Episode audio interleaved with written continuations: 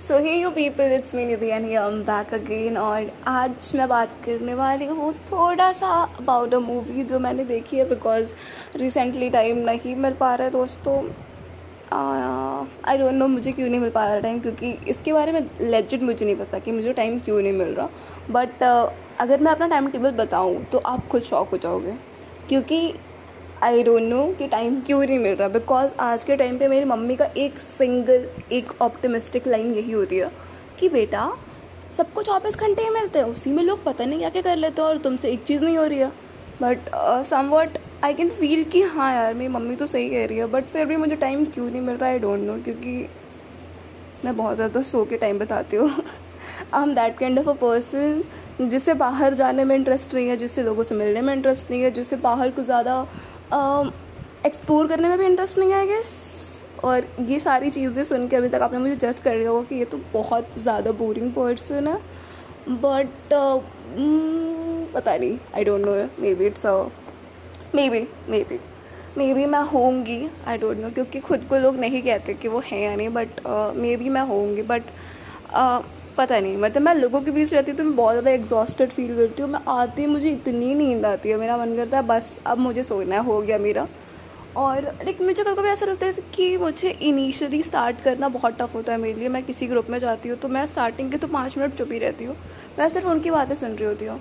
And फिर धीरे धीरे become I become open up फिर शायद फिर मुझे वहाँ से आने का मन नहीं करता।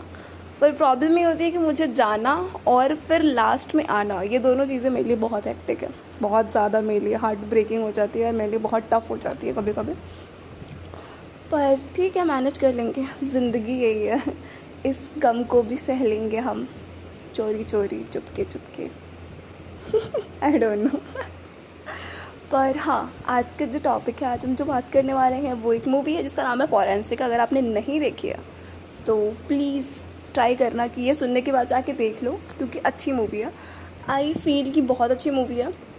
रिसेंट टाइम में देखा जाए तो जहाँ पे जुग जुग जियो और ऐसे वाहियात मूवीज़ बन रही हैं, वहाँ पे उसके कंपैरिजन में। मतलब जुग जुग जियो को मैं ऐसे कैटेगराइज नहीं करूँगी कि या ही इट इज़ अ वाहियात मूवी और not but it's not something जो कि जिसकी स्टोरी लाइन बहुत अच्छी है। मतलब ऐसा नहीं कहा जाएगा कि स्टोरी लाइन बहुत अच्छी है। मतलब कॉन्सेप्ट अच्छा है कि आप किसी डिवोर्स वाली चीज़ को पकड़ के कुछ अच्छा बनाने की कोशिश कर रहे हो, उसे एक फ़न तरीके से दिखाने की कोशिश कर रहे हो बट मतलब उसकी story line is not that great और एक्टिंग भी ठीक है लाइक एव एवरेज है बट बहुत ज़्यादा ग्रेट नहीं कहेंगे हम।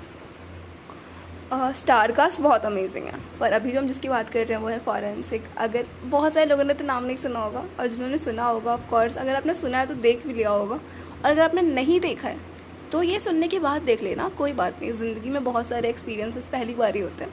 अभी कर लो। इट्स ओके तो फॉरेंसिक इज़ अ स्टोरी जिसमें आपने अगर और फॉरेंसिक की बात हो रही है तो ऑफकोर्स डॉक्टर शाहरुखे की बात ना हो, ऐसा कैसे हो सकता है? आप इन्हें नहीं जानते? क्या क्या क्या? अगर ऐसा कुछ सोच रहे हो आप कि कौन है ये? तो ऑफ़ कोर्स मेरे मन में तो यही आएगा। मतलब वो होता ना three three sixty degree angle वाला। क्या क्या क्या? फिर वो बचता है धीम तना ना धीम तना धीम तना मेरे लिए तो लेजिट वही आएगा बट मतलब सी आई डी यार सी आई डी देखी होगी तो ऑफकोर्स उसमें आते वो।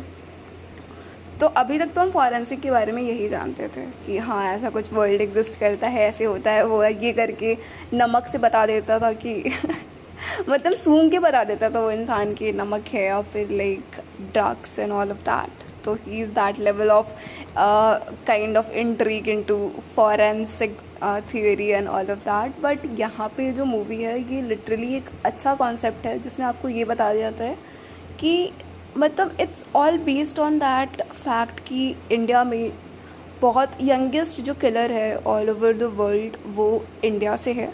और उसके बेसिस पे ये पूरी मूवी को बनाया गया है, जो कि लाइक एक सस्पेंस थ्रिलर है एट लास्ट आपको दिखाती है कि बच्चों को आप कैसे मैनिपुलेट करके आप उनसे काम करवा सकते हो और फिर बाकी सारी चीज़ें होती है। मूवी स्टार्ट होती है बहुत अलग तरीके से और एंड जब होती है तो आप उससे एक्सपेक्ट नहीं करते हो कि ये होने वाला है। तो ऑफकोर्स आपको एक अच्छा पंच अप मिलता है पंच बैक मिलता है एट लास्ट और आप हैप्पी होते हो एट लास्ट कि हाँ चलो कुछ अच्छा देखा और इट्स वर्थ वॉचिंग तो देख लेना और इसमें विक्रांत मैसी और हमारी जो नेटफ्लिक्स की क्वीन है, वो है इसमें। तो ऑफ़ कोर्स शायद मिक्स मैच अच्छा है और मतलब एक्टिंग उतनी कुछ खास नहीं मैं कहूँगी कि बहुत कमाल की एक्टिंग करी है इन लोगों ने बट ठीक ठाक एक्टिंग है। Story line is the main hero उसने अच्छा काम करा है। तो उसके बेसिस पे मूवी अच्छी, मैं कहूँगी कि अच्छी मूवी है, देखने लायक है। ऑफ़ कोर्स देखना।